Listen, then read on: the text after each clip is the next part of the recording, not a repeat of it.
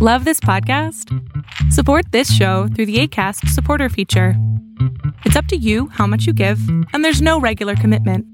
Just click the link in the show description to support now. One size fits all seems like a good idea for clothes until you try them on.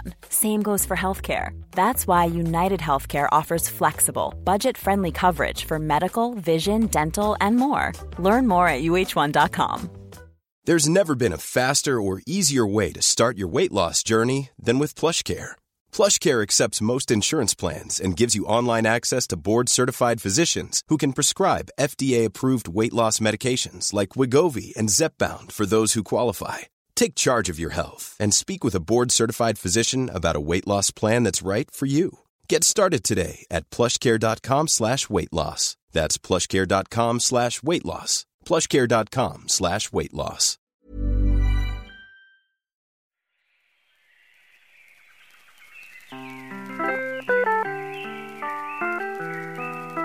Hey everyone, welcome to another episode of Tell Me Yours, a storytelling podcast with me, your host, Trey Everett. Hello and welcome to another episode of Tell Me Yours. Today on the pod, I have an incredible guest for you. Not only is he a really dear friend, uh, he also happens to be the founder and CEO of two amazing organizations. Seth Maxwell is on the pod today. Seth started the Thirst Project as well as Legacy Youth Leadership, two really, really incredible organizations that are quite literally changing the world. I've personally known Seth for a number of years. We went to college together and he's just all around a fantastic guy. I was so excited that he gave some time to connect and be on the pod and share his story. The Thirst Project also happens to be one of the inspirations to the book that I wrote, Beneath the Surface. Head over to blackrosewriting.com, pop in the promo code Tell Me Yours. My publisher is giving 20% off to my podcast listeners. So not only has he impacted the world and hundreds of thousands of lives across the world, but he's also had a great impact on me as an artist and as a person in general. That being said, please welcome to the pod Seth Maxwell. How are you, man? I'm so good. How are you, buddy? I'm good, man. It's so good to see you. So good to see you. I was thinking about this earlier today, and I was like, man, I feel like Seth is just one of those friends that I have where we can go a super long time and not interact, but the moment I see Seth, it's like nothing. It's like we pick up right back where we left off. I was like, I always just feel like we're like right back where we were. I think that's partly because we are both ageless. Fair, and I appreciate you saying that.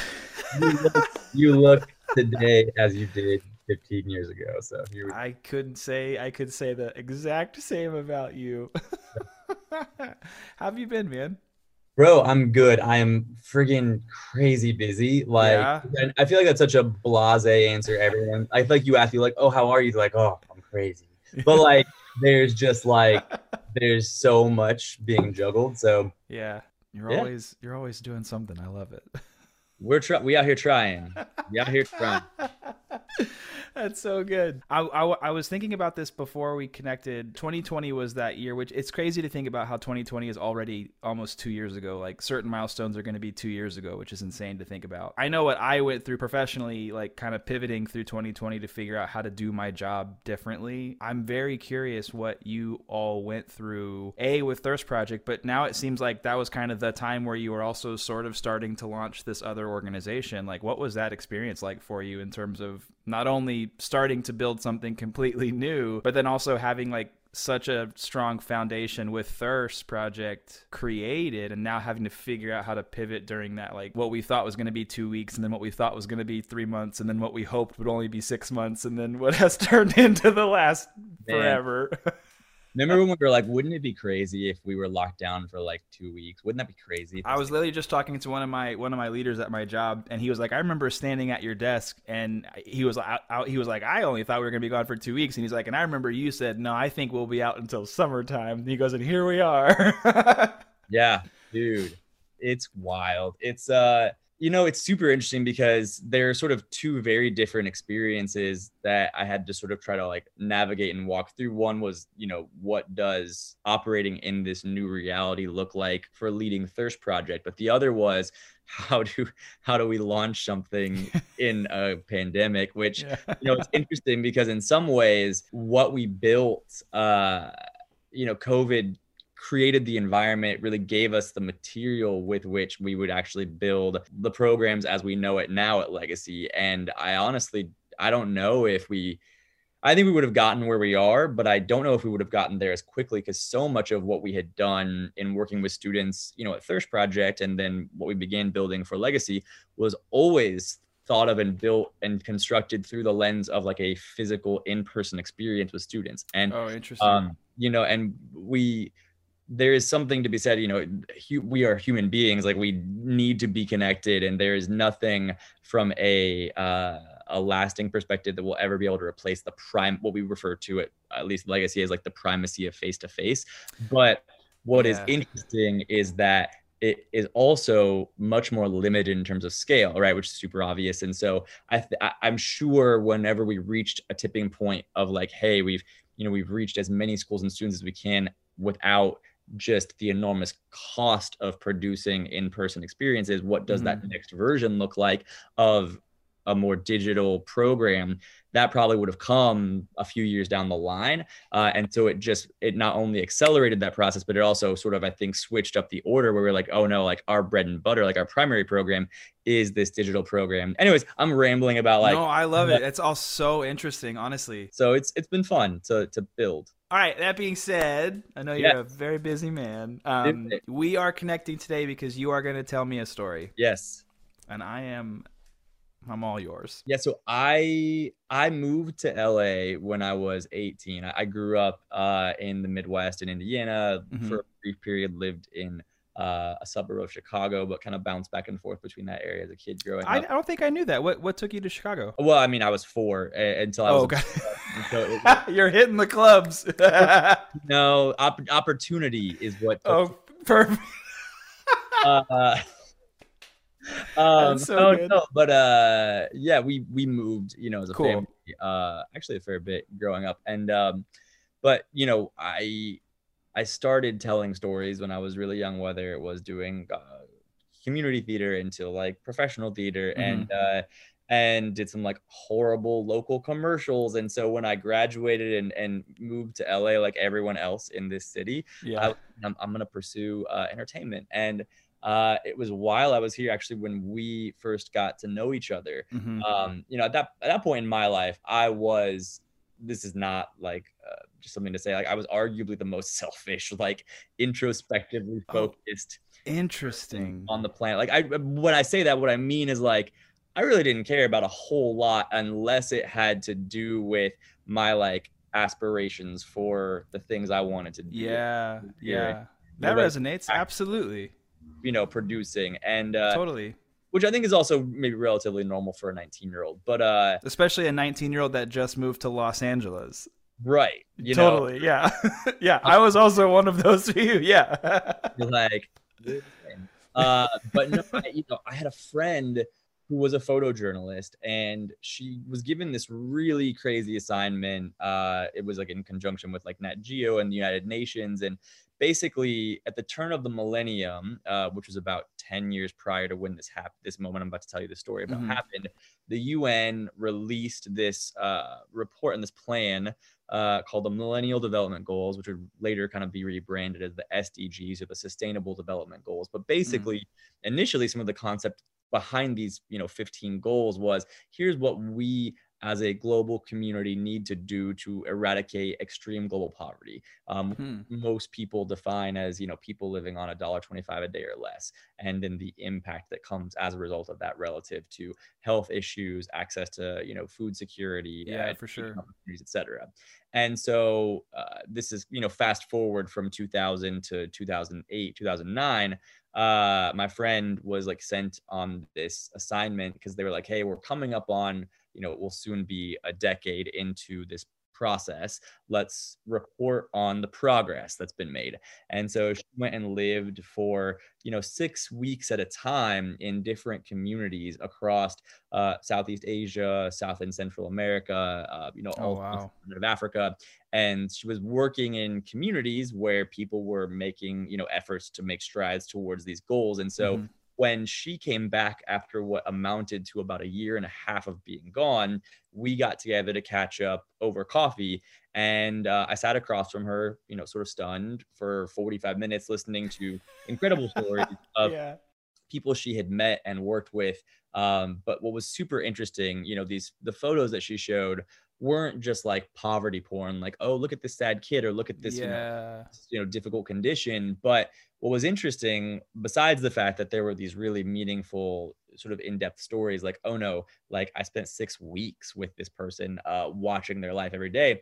Uh, besides that, though, what was really fascinating for me was there was this common through line she kept coming to where she was like, man, you know, we as a global community you're trying to make strides to address hunger and food insecurity, but you can't do that without first addressing water, right? You can't develop agricultural initiatives without yeah, water. Yeah, so it turns yeah, out if you care about hunger, you care about water. Or, you know, we're trying to make strides in education access and building schools and outfitting them with teachers, but you can't bring education into a community if all of the kids in that community are out walking for six or seven hours each day to collect water, yeah. or if they're home sick with preventable waterborne diseases. So it turns out if you care about education, you care about water. Uh, and at that point, you know, hearing about the health impact of not having access to safe water, I was just struck by, I mean, A, how severe it was, B, how massive in scale it was. At, at that time, we're talking about 13 years ago to date myself. Uh, there were over a billion people, right? It was 1.1 billion people who at that point in time didn't have access to safe, clean drinking water. And I was like, that's the stat like imagine a billion anything yeah, right it's like a, it's like an unimaginable number like a truly like, unimaginable number yeah you can't fathom like much less a billion people yeah i was like how and then when you know i started digging into what that actually meant besides just being a big number uh, and you're like oh this means that like every day women and kids will walk really long distances from their homes to collect water out of rivers, mud puddles, swamps, open, unprotected sources that are shared with animals that drink and defecate in the same water sources that people drink from. And then as a result, people get really easily preventable waterborne diseases like mm-hmm. dysentery, diarrhea, cholera. you know, and then when you found out at the time, like, man, 13 years ago, it was like almost 5,000 kids were dying every day from drinking dirty water, like preventable water yeah. diseases. Uh, and so I went to school at the time and mm-hmm. started talking to my friends. Uh, and I was like, yo, you guys have no idea what's going on in the world. We need to do something. Right. Uh, We're like, Seth, could you not right now? I'm trying to practice my monologue. I'm reading Lysistrata, okay?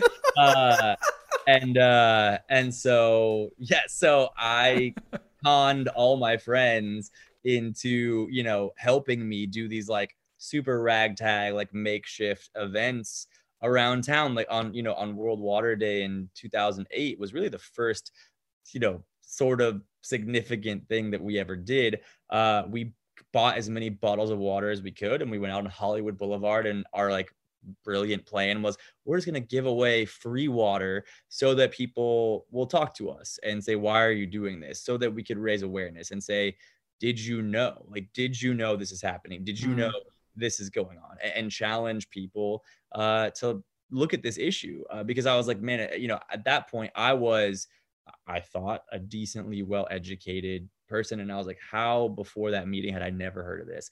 And so we talked to about a thousand people in one day. That's crazy to think about we too. were literally like in front of the gap on Hollywood, yeah. which I, I don't think I think exists. it's a Footlocker now. yeah, it's gone. But we were like, we had gas cans full of water, uh, and mm. said, hey, like you know, when you fill a, a jerry can, which is what most people in the developing world use to carry their water every day, when you fill a five gallon jerry can full of water, it weighs 44 pounds. That's crazy. See what that it was like you were forced to rely on these local water sources. Um, and so people donated to us, which we were like, well, we're not an organization. So we gave money to an organization that was building water projects, and honestly, kind of thought like that would be it. Uh, yeah. Really good. I was like, cool. We raised some awareness. I can go back to like living my very selfish life. Mm. Um, but there were two people who met us that day and exchanged info and said, Hey, would you guys come to our school? Basically, tell our friends what you told us. We want to see if we can do something. That's cool. So we did. We went and spoke at these two schools and then again, kind of forgot about it. And a month later, they called us and said, Hey, we did fundraisers and sent us checks made out to the Thirst Project, which is like what we were calling like our little group, Mm-hmm. uh, like our little club. And uh, we were like, Oh man, like we can't we can't deposit like there's no there is no such thing as the thirst project uh but we were like well clearly there is tremendous untapped potential in people our age around this issue. And if Mm. this is what two schools could do what if there were a hundred schools? What if there were a thousand schools?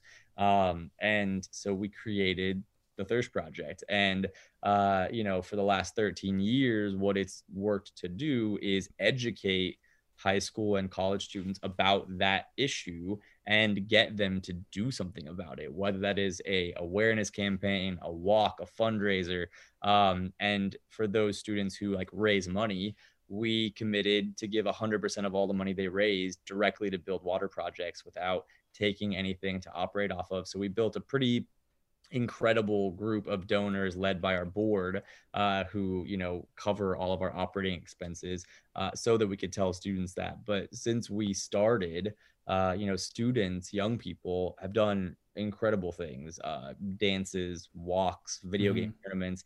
And in 13 years we've worked with about 2.2 million high school and college students at about 1100 campuses That's incredible. Uh, who've helped us bring half a million people safe, clean water for the rest of their lives. Um, so that's kind of been That's wild, man.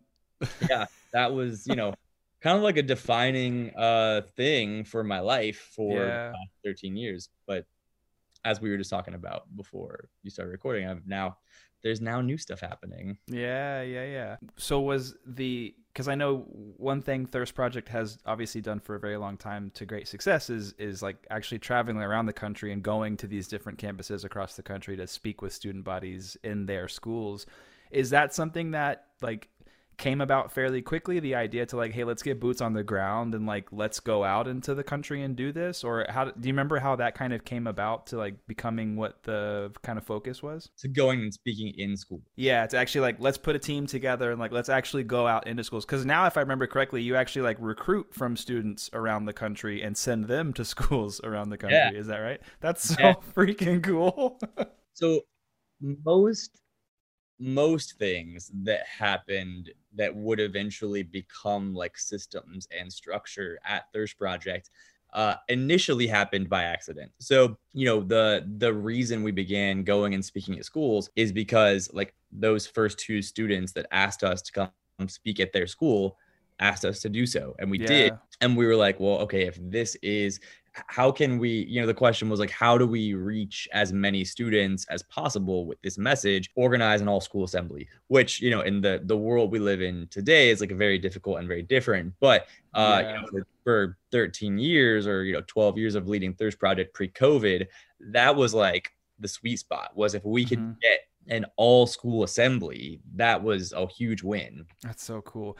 During during COVID, did that initiative sort of make that same transition to doing it like virtually? Yeah, so it's interesting. COVID uh forced us to like everybody, right? Everybody yeah, for COVID. sure, for And sure. COVID forced us to reimagine how we could get that message in front of as many students as possible. And in so many ways, obviously COVID was was devastating, but in also for for us, a lot of ways, COVID actually really forced us to think about how we could scale. And we Hmm. already had worked with so many schools and students, but pushing us completely digital, which is what we've been for the last two years. And you know, we hope that we'll be able to return Totally. some sort of hybrid version. But in the meantime, I mean, it forced us to figure out how do we identify where there are school communities and student communities where we can get in front of them and make impact without having to spend. I mean, it, it- you know, the cost to produce the school tour was pretty expensive. I mean, you know, yeah, I bet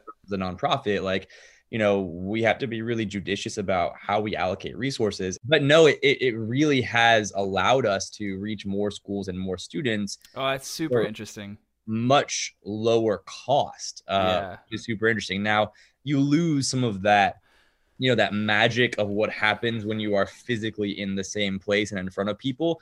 Um and so like i said we hope that we'll get back to some sort of hybrid but mm-hmm. uh but yeah it's been it's been in a lot of ways really positive. And i think whenever we are on the other side of figuring out what living with this looks like and being in person again the hope is we'll be able to use both and do it really well. But for sure. to the point of like recruiting other students um that happened probably three, four years into the organization's life. So, I mean, the first year and a half, two years, like I was the only speaker. Mm. I was also like, I did everything, right? I was the For only sure, yeah. full time anybody. So yeah, yeah, yeah, yeah. I was like making all of our social media posts and like working with our PR firm and like working to fundraise and organizing events and coordinating water projects and you know speaking at schools. And so about two and a half, three years in, I think I spoke at like 90 schools. Oh my in, gosh. In, in, one semester. That was one semester, not a Oh my gosh. And I was just exhausted and I was like, this is not sustainable. Uh, and so that was what started us figuring out how to imagine what would eventually be our school tour hmm. program mm-hmm. now. But uh, what also started to happen even after we built the school tour program that began bringing in other speakers that I would work with and train to go give this presentation, we also realized like, you know, I was getting older. And so mm-hmm. much of what, what it may sound ridiculous, but like, you know, so much of what works at Thirst Project, specifically with the messaging, the way we designed it, is like it is core to who we are that we say, like, you don't have to be older, you don't have to have more money, you don't have to have a higher education, even to make a real impact on this issue. And what is fascinating is, you know, a 28 year old or a 30 year old doesn't resonate with a 15 year old the way that I did when I was 20, 21, 22. There is super interesting. Something powerful about another young person standing on stage saying, like, we will be the generation to push this into the history books. Yeah. And, uh, and so I, you know, I would like to say that it was like self awareness to be like, yo, like, I'm I am an old person, right? Like, and this this happened before I was 33. Like, yeah, I, yeah, yeah. Once I hit like 25, 26, like once there's a decade between you and the audience you're talking to, you are suddenly no longer young. Oh, and so, so interesting to think about that way. Yeah. And so I think being like, oh, I got to get off the road and we got to find other young people who we can put out there uh, to be yeah. this I mean, I, I, think I think that's like spot on because I think it has to come back to that. Like, I mean, it's just a question of representation in a, in a different way. Of like, it, yeah, like you said, it's it's so much more powerful to see something and see yourself in it. And when yeah. you're looking at something that you just can't see yourself in, it's like natural just to like not listen to it as much. This is Paige, the co-host of Giggly Squad, and I want to tell you about a company that I've been loving, Olive and June. Olive and June gives you everything that you need for a salon quality manicure in one box. And if you break it down, it really comes out to $2 a manicure, which is absolutely insane. It's also so easy to get salon worthy nails at home with Olive and June. The difference between how your nails used to look when you did them yourself and now with the Mani system is a complete game changer. The best thing about Olive and June too is it's a quick dry, dries in about one minute, lasts for five days, and full coverage in up to one to two coats. Visit oliveandjune.com slash perfect Mani 20 for 20% off your first system. That's oliveandjune.com slash perfect Mani 20 for 20% off your first system system. Ryan Reynolds here from Mint Mobile. With the price of just about everything going up during inflation, we thought we'd bring our prices down. So to help us, we brought in a reverse auctioneer, which is apparently a thing. Mint Mobile unlimited premium wireless. Have to get 30, 30, bit to get 30, bit to get 20, 20, 20, bit to get 20, 20, bit to get 15, 15, 15, 15 just 15 bucks a month. So, Give it a try at mintmobile.com/switch. slash $45 up front for 3 months plus taxes and fees. Promo for new customers for limited time. Unlimited more than 40 gigabytes per month slows. Full terms at mintmobile.com. Many of us have those stubborn pounds that seem impossible to lose, no matter how good we eat or how hard we work out. My solution is PlushCare. PlushCare is a leading telehealth provider with doctors who are there for you day and night to partner with you in your weight loss journey. They can prescribe FDA-approved weight loss medications like Wegovy and Zepbound for those who qualify. Plus, they accept most insurance plans. To get started, visit plushcare.com slash weight loss. That's plushcare.com slash weight loss. Since 2013, Bombas has donated over 100 million socks, underwear, and t-shirts to those facing homelessness.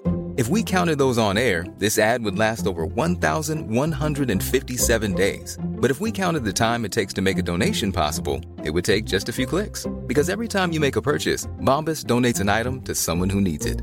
Go to bombas.com slash ACAST and use code ACAST for 20% off your first purchase. That's bombas.com slash ACAST, code ACAST.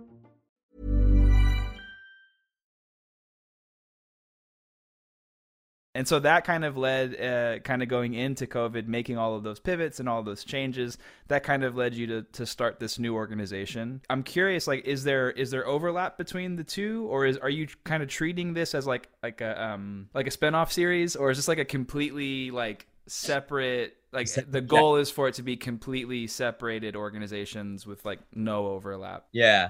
Uh, so the goal is definitely for them. This is not the Golden Palace, and you already did the Golden Girls. You know what I mean? Like this is a completely. I I should probably get that reference, and I. I was like, I, I know what the Golden Girls are. I don't know what the Golden Palace is. I've never watched the Golden Palace, but apparently after Golden Girls, there was a new series with only three of them, and they buy a casino, and it was called the Golden Palace. Oh, no. I, there's probably a reason I haven't heard of it, right? Like, uh, no disrespect to their late great Betty White Yeah, or anything, yes. but, uh, so, so this is uh, so yes. To back up, uh, a couple years ago, and I was telling you kind of before we started recording, like a couple years ago, we started asking a different question. Uh, you know, we'd always ask the question like, how can we raise as much money as fast as possible to build as many water projects as fast as possible? Because the water crisis is, for all that it is incredibly daunting, uh, it's incredibly solvable. Mm. Um, I mean, as a global community, we have seen in the last 13 years the number of people without safe water go from 1.1 billion to a little less than 700 million. It's incredible. I mean, the number of people without safe water has almost been cut in half while the global population has risen. So we Yeah. will absolutely see the end of this issue, Oh, interesting. Yeah, not just in our lifetimes, like in the next 15, 20 years. that's amazing. So, but what was interesting was that while it was, you know, noble to ask how much money we could raise as fast as possible from students, we we said, well, it's always really easy to measure the impact on the water crisis in terms of number of people with safe water, reduction of waterborne disease. Um, but it was much harder to pinpoint the impact we were making in the lives of students or the young people that were helping us make that impact, right? Mhm, Um, but we knew we were making it, if only for the fact that I would get emails or cards or tweets from students who I had never met before, literally, that said things like, Man, thank you so much for starting Thirst Project. If it wasn't for Thirst Project, I don't know what the highlight of my senior year would have been Mm. but like that's very qualitative and so we were like well what is like what is the value we create in the life of a student and so uh, we worked with a group of social scientists for two years and their sole job was to study students who went through our programs and pinpoint the change that uh, that occurred in those students right? Skills they developed things they could do that they couldn't do before they started working with us and could we identify what those things were and how we accomplished that? And so we found that there were really like 14 specific hard and soft skills that these young people developed as a result of working with these programs fundraising yes was one of them but it was only one of about 14 things like communication and public speaking organization and strategic planning um, you know goal setting social emotional development. And so cool. these were amazing things that were all happening by accident. Um, like we weren't trying to achieve those outcomes and we were like man what if we did? Like if we were to design programs to do that these were things that students could use to make an impact on not just the water crisis but any issue or cause they cared about. And so to give each of those things the attention and resources they deserved we created a completely separate organization called legacy youth leadership. And legacy's mission is to develop young people's leadership skills, but specifically so they can make impact in their world by taking action around the causes they care about the most.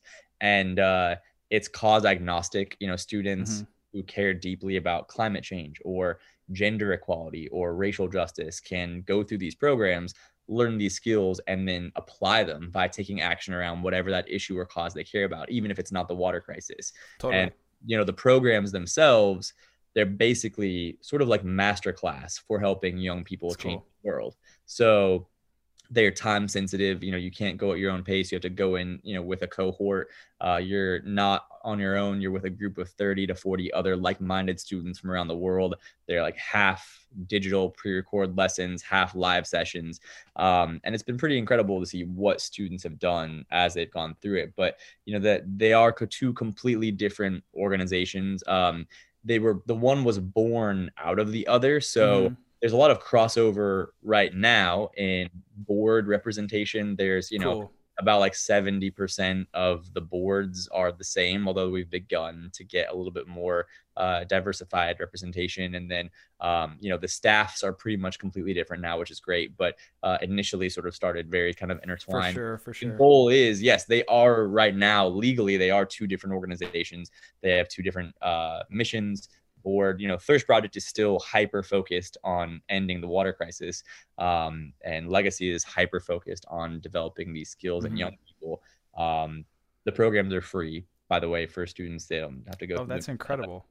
yeah so uh so yeah eventually the goal is to get to the place where uh you know there's less than 50% uh same representation on each board so that each Mhm. board can really make decisions without worrying about the impact of the one on the other but Totally. Yeah, totally. Yeah. That's awesome, man. That's so cool. Yeah. Um where can I point people towards to learn more about both of these things?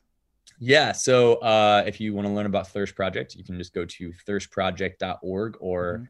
at thirst project on pretty much any social channel Mhm. Uh, and then for legacy, it's legacyyouthleadership.org or uh, at legacy youth lead for Perfect. all social channels. But yeah, it's a it's been a super fun, kind of crazy journey. I can tell you lots of stories about different things throughout the process. Uh, you just let- you let me know what is No, honestly, everything you just shared is like perfect. That's like exactly what we came for.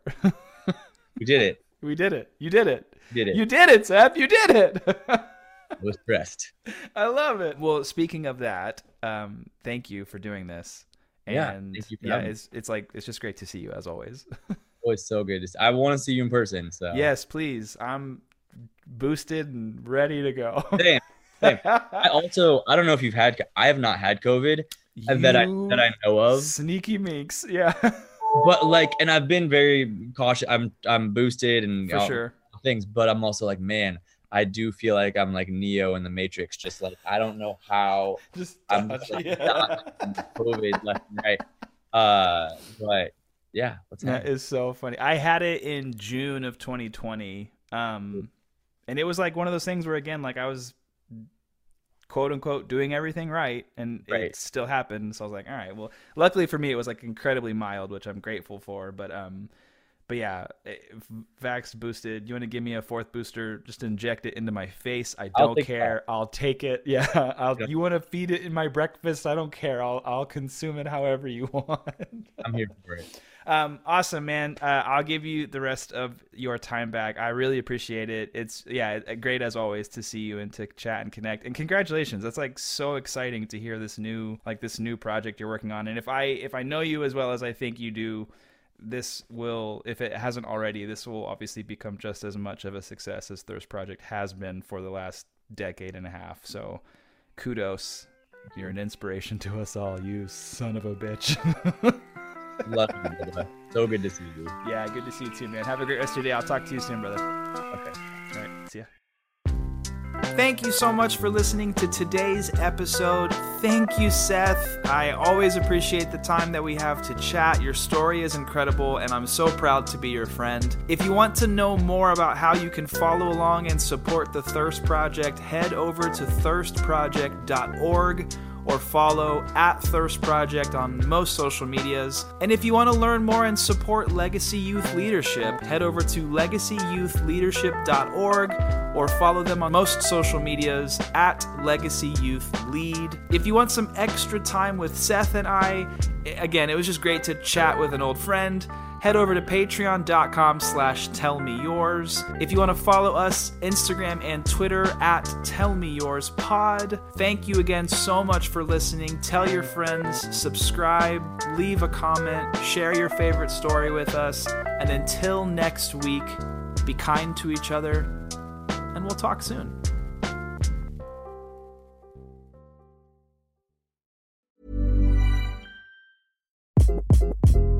Hi, this is Craig Robinson from Ways to Win, and support for this podcast comes from Invesco QQQ. The future isn't scary, not realizing its potential, however, could be. Just like on the recruiting trail, I've seen potential come in many forms as a coach. Learn more at Invesco.com slash QQQ. Let's rethink possibility. Invesco Distributors, Inc. Hey, it's Paige DeSorbo from Giggly Squad. High quality fashion without the price tag. Say hello to Quince. I'm snagging high-end essentials like cozy cashmere sweaters, sleek leather jackets, fine jewelry, and so much more. With Quince being 50 to 80% less than similar brands.